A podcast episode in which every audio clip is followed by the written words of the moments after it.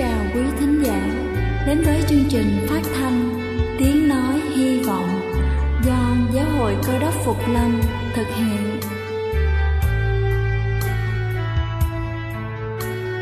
Kính thưa quý vị, Đức Chúa Giêsu trước khi Ngài về trời đã ban cho các môn đệ của Ngài một điều răn mới, đó là họ phải yêu thương nhau như chính tình yêu mà Ngài đã dành cho họ Quả thật vậy thưa quý vị, tình yêu thương là một món quà vô giá mà Chúa đã ban cho nhân loại và đó cũng là thông điệp mà chúng tôi muốn gửi đến toàn thể quý vị. Nếu quý vị muốn tìm hiểu thêm về chương trình, về niềm tin hoặc muốn nghiên cứu về lời Chúa, xin quý vị gửi thư về chương trình phát thanh Tiếng Nói Hy Vọng, địa chỉ 224 Văn Đăng Lưu, phường 3, quận Phú Nhuận, thành phố Hồ Chí Minh hoặc gửi email cho chúng tôi theo địa chỉ tiếng nói hy vọng amos@gmail.com. Ngoài ra, quý vị cũng có thể liên lạc với bất kỳ hội thánh cơ đốc Phục Lâm tại địa phương gần nhất. Xin chân thành cảm ơn và kính mời quý vị lắng nghe chương trình hôm nay.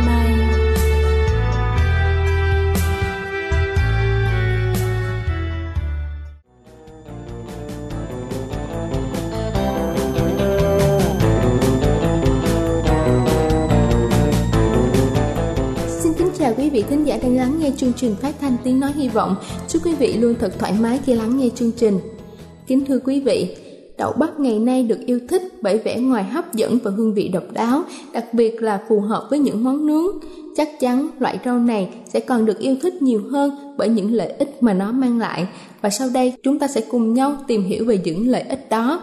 Đầu tiên đó chính là đậu bắp thúc đẩy thai kỳ phát triển khỏe mạnh. Đậu bắp rất giàu folate một hợp chất tự nhiên quan trọng đối với sức khỏe phụ nữ mang thai để giúp phát triển và tư duy các tế bào mới. Đậu bắp cũng rất giàu vitamin C, đó cũng là điều cần thiết cho sự phát triển của thai nhi. Thứ hai đó chính là đậu bắp ngăn ngừa bệnh tiểu đường. Theo nghiên cứu, chất xơ tự nhiên trong đậu bắp rất tốt cho những bệnh nhân có lượng đường trong máu cao. Nó giúp duy trì lượng đường trong máu lành mạnh và ổn định và làm chậm sự hấp thu đường để kiểm soát bệnh tiểu đường. Thứ ba đó chính là đậu bắp ngăn ngừa bệnh thận. Một nghiên cứu cho thấy rằng tiêu thụ thường xuyên, đậu bắp có thể ngăn ngừa bệnh thận. Nó đã được chứng minh rằng những người ăn đậu bắp hàng ngày có thể làm giảm các dấu hiệu của bệnh suy thận. Thứ tư đó chính là đậu bắp giúp ngăn ngừa cơn hen suyễn. Một nghiên cứu đã phát hiện ra rằng vitamin C có trong đậu bắp có thể giúp điều trị các vấn đề về đường hô hấp như là hen suyễn. Nghiên cứu kết luận rằng thường xuyên ăn đậu bắp có thể làm giảm các triệu chứng thở khò khè ở trẻ em, đặc biệt là những người nhạy cảm. Thứ năm đó chính là đậu bắp giúp làm sáng da. Vitamin C là một chất rất quan trọng giữ cho làn da khỏe mạnh. Nó giúp cho làn da tươi trẻ và đầy sức sống và làm trẻ hóa làn da bị tổn thương chúng ta chỉ cần đun sôi một nắm đậu bắp cho đến khi mềm, để nguội và ngâm nó. Sau đó đắp mặt khoảng 5 phút chúng ta sẽ thấy khuôn mặt của chúng ta mịn màng và trẻ trung hơn. Thứ sáu đó chính là đậu bắp hỗ trợ đường tiêu hóa và giảm cân. Đậu bắp chứa rất nhiều chất xơ, bổ sung thực phẩm giàu chất xơ thường xuyên, thúc đẩy hệ tiêu hóa khỏe mạnh. Đậu bắp có chứa ít calo và đã được chứng minh rằng đậu bắp cung cấp calo tương đối thấp hơn so với những chế độ ăn uống calo tiêu chuẩn. Thứ bảy đó chính là đậu bắp giàu khoáng chất và vitamin. Đậu bắp là một nguồn phong phú của khoáng chất và vitamin quan trọng. Một số loại vitamin, khoáng chất và chất dinh dưỡng nổi bật khác được tìm thấy trong đậu bắp mà đáng được chú ý như là chất xơ, vitamin C, folate, vitamin A, vitamin K, vitamin B3, vitamin B1, B6, mangan, beta-carotene, lutein, zeaxanthin, Thứ tám đó chính là đậu bắp giúp cải thiện thị lực. Vỏ của đậu bắp có chứa lượng lớn vitamin A, beta-carotene và lutein, tất cả những điều cần thiết cho tầm nhìn. Nó có thể giúp ngăn ngừa các bệnh về mắt như là tăng nhãn áp và đục thủy tinh thể. Thứ chín đó chính là đậu bắp dùng làm kem dưỡng ẩm. Đậu bắp là một loại kem dưỡng ẩm tuyệt vời cho da khô và ngứa, đặc biệt là tốt cho những người có mái tóc khô, thiếu sức sống. Nó cũng giúp loại bỏ gầu và không gây hại như là mỹ phẩm khác trên thị trường. Và cuối cùng đó chính là đậu bắp thúc đẩy sự tăng trưởng của tóc. Chúng ta hãy chuẩn bị từ 3 tới 5 quả đậu bắp tươi và cắt thành miếng, đun sôi trong nước cho đến khi nó mỏng và mềm. Thêm vài giọt nước cốt chanh vào đó. Khi gội đầu, thoa hỗn hợp này lên tóc và nhẹ nhàng chà sát da đầu để tóc khô. Chải tóc, không gội đầu trong 2 tới 3 tuần.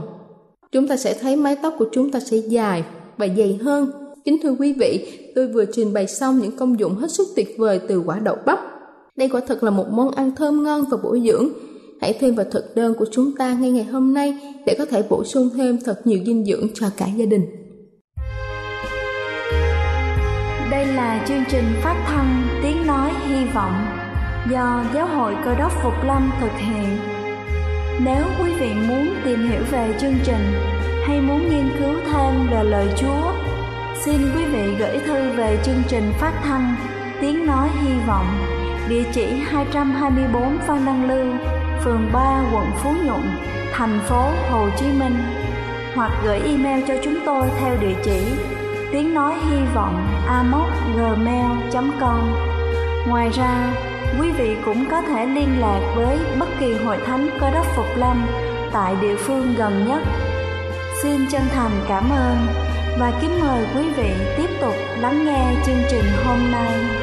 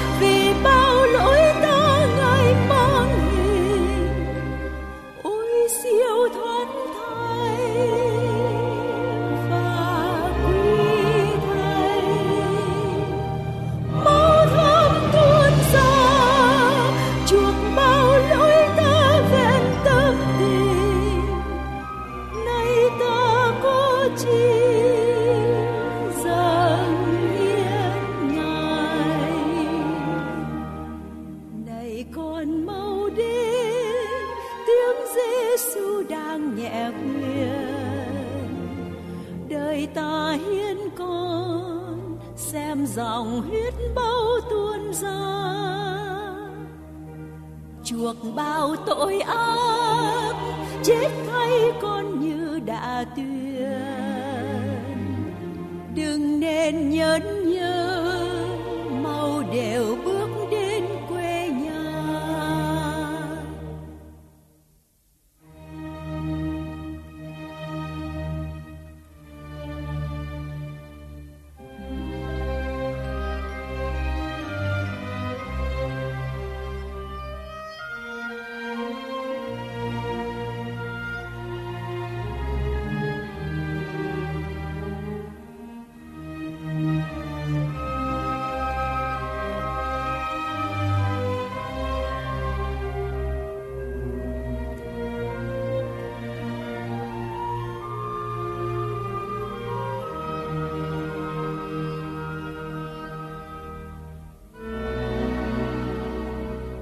nhờ nghe tiếng chúa thiết tha ân cần gọi con.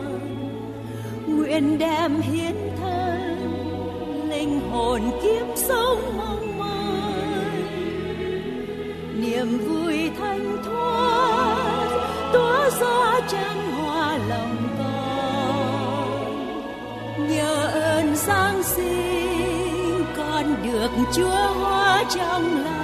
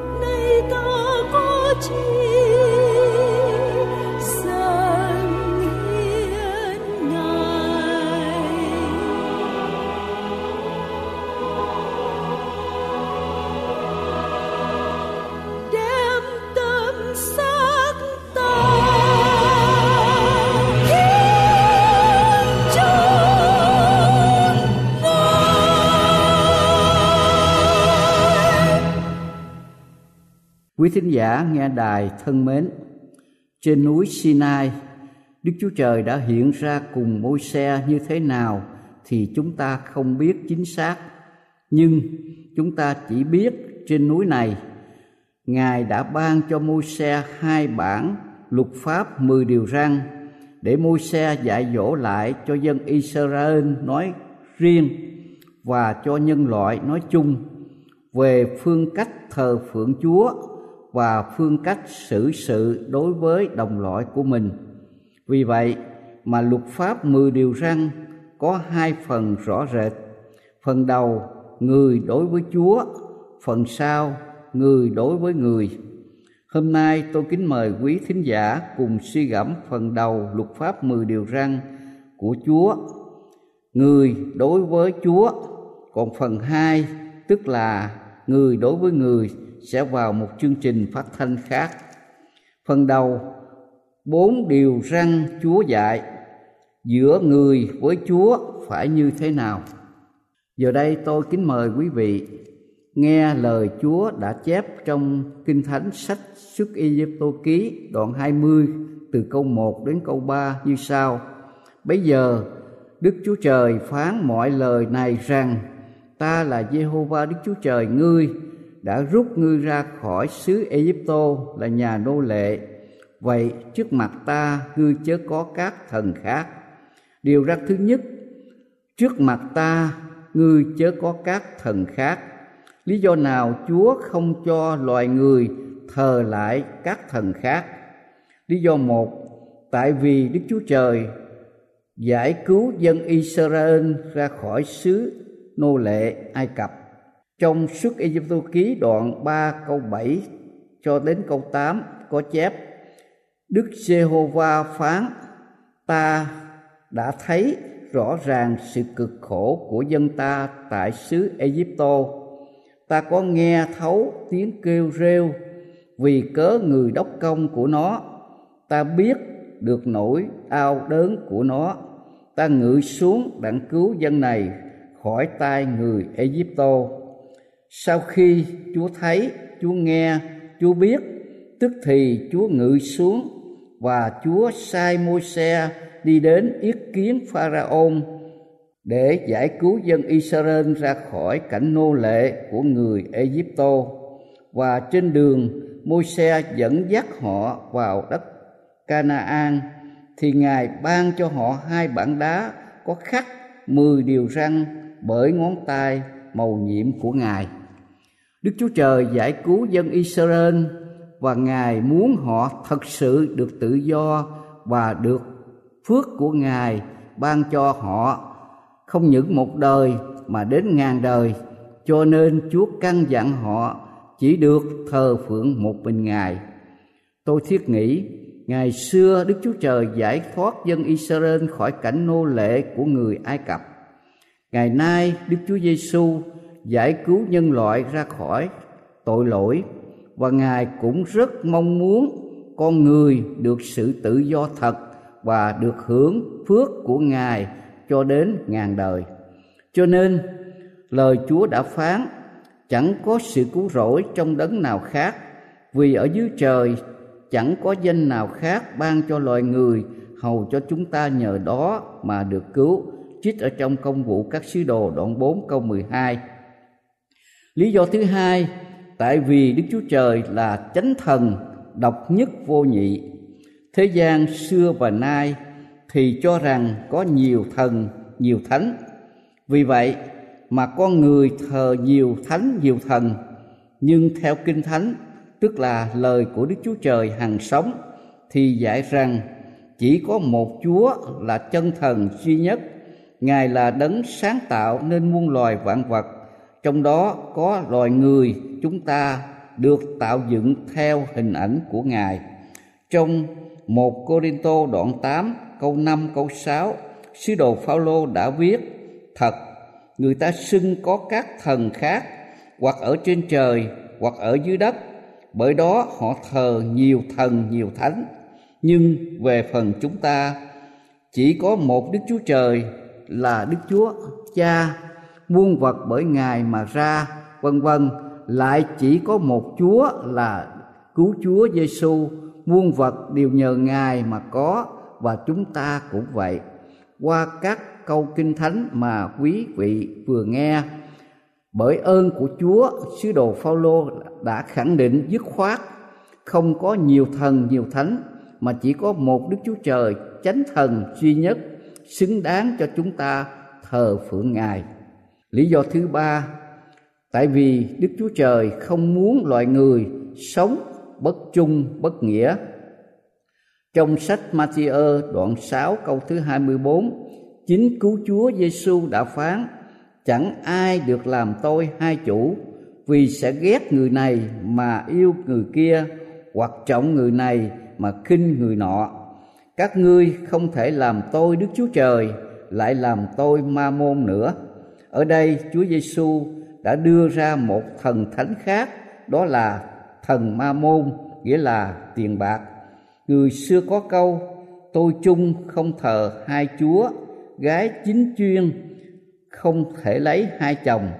Vì là con cái của chúa, chúng ta không thể vừa thờ lại chúa, vừa thờ lại ma môn đành rằng chúng ta ai ai cũng cần tiền, chúng ta ao ước có nhiều tiền càng nhiều tiền càng tốt nhưng không phải có nhiều tiền để cất vào két sắt hoặc gửi vào ngân hàng mà để sử dụng sử dụng thật đích xác cho công việc chúa cho công việc cứu rỗi Chúa cho nhân loại. Chúng ta sử dụng tiền bạc như người xưa đã dạy, tiền bạc là người đầy tớ tốt. Trong một Timôthê đoạn 6 câu 10, sứ đồ Phaolô cũng đã dạy, bởi chưng sự tham tiền bạc là cội rễ của mọi điều ác. Có kẻ vì đeo đuổi nó mà bội đạo, chuốc lấy nhiều điều đau đớn.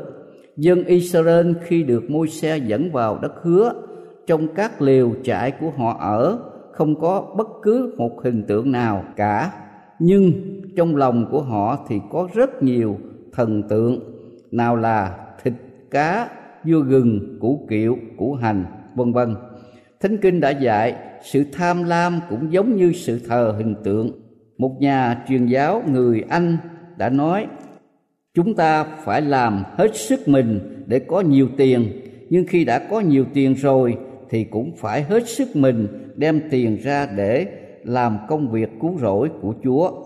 Điều răn thứ hai, ngươi chớ làm tượng chạm cho mình, cũng đừng làm những tượng nào giống những vật trên trời cao kia hoặc nơi đất thấp này hoặc trong nước dưới đất cứ chớ lại vì các hình tượng đó và cũng đừng hầu việc chúng nó vì ta là Jehovah Đức Chúa Trời ngươi tức là Đức Chúa Trời kỵ tà. Hãy ai ghét ta, ta sẽ nhân tội tổ phụ phạt lại con cháu đến ba bốn đời và sẽ làm ơn đến ngàn đời cho những kẻ yêu mến ta và giữ các điều răn ta. Lý do nào Đức Chúa Trời không cho loài người thờ lại hình tượng. Lý do một, tại vì Đức Chúa Trời là thánh, đấng không thể thấy bằng mắt, sờ mó bằng tay.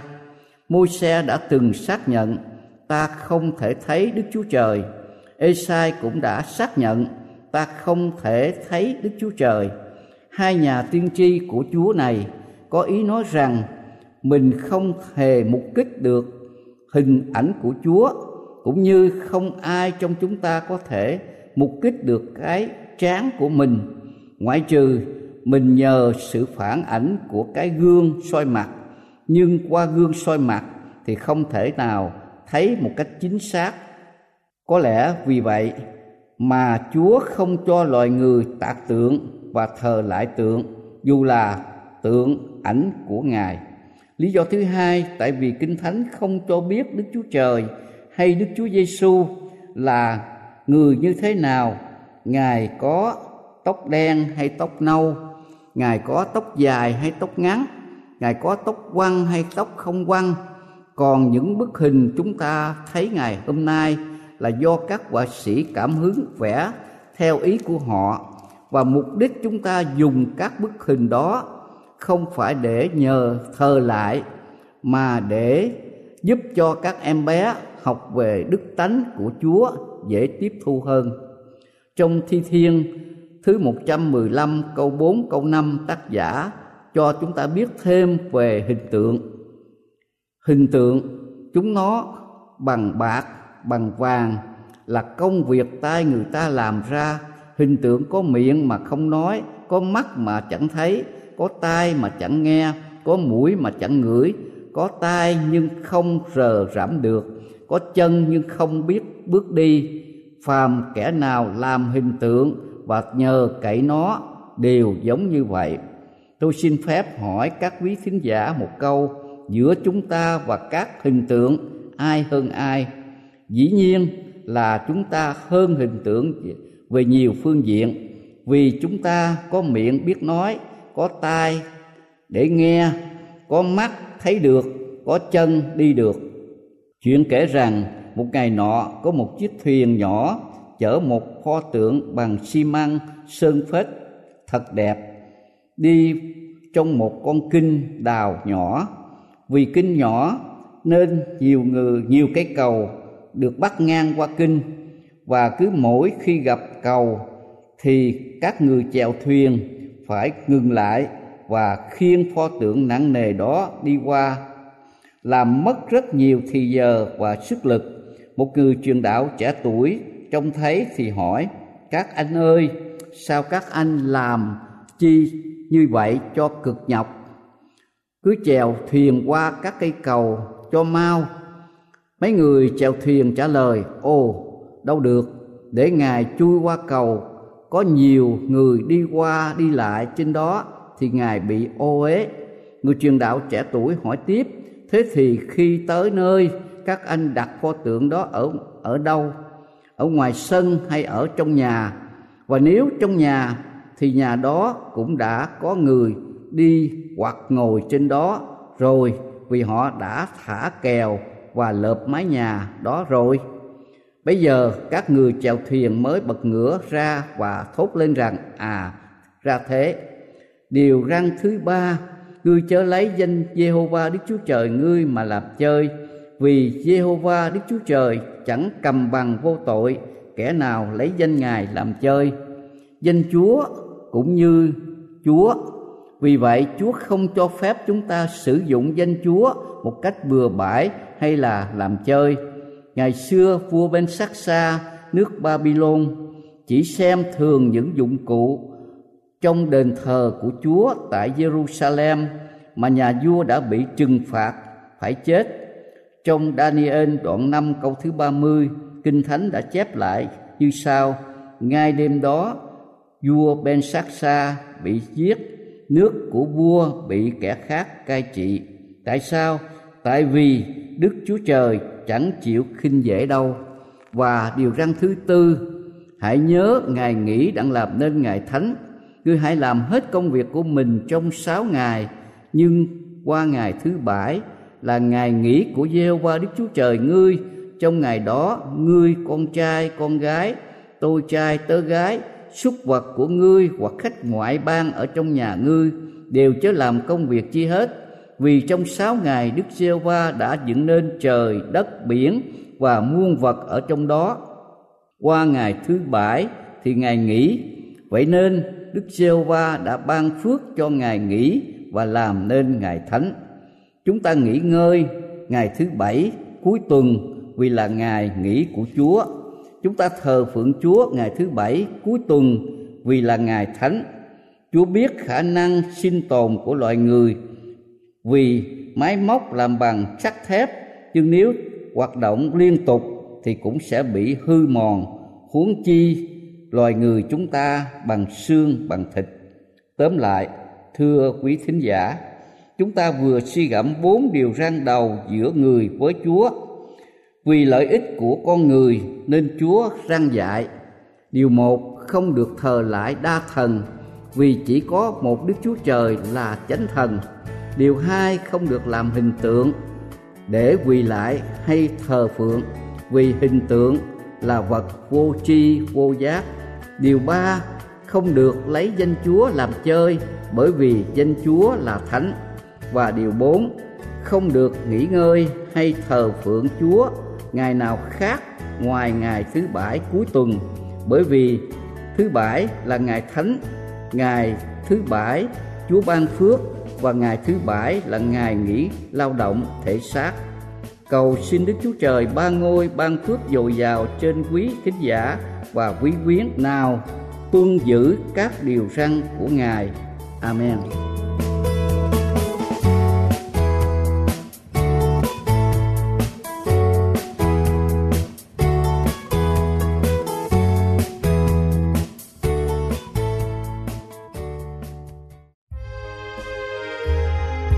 Đây là chương trình phát thanh Tiếng Nói Hy Vọng do Giáo hội Cơ đốc Phục Lâm thực hiện. Nếu quý vị muốn tìm hiểu về chương trình hay muốn nghiên cứu thêm về lời Chúa, xin mời quý vị gửi thư về chương trình phát thanh Tiếng Nói Hy Vọng, địa chỉ 224 Văn Đăng Lưu, phường 3, quận Phú Nhuận, thành phố Hồ Chí Minh hoặc gửi email cho chúng tôi theo địa chỉ tiếng nói hy vọng amos@gmail.com. Ngoài ra, quý vị cũng có thể liên lạc với bất kỳ hội thánh cơ đốc phục lâm tại địa phương gần nhất. Xin chân thành cảm ơn và hẹn gặp lại quý vị trong chương trình lần sau.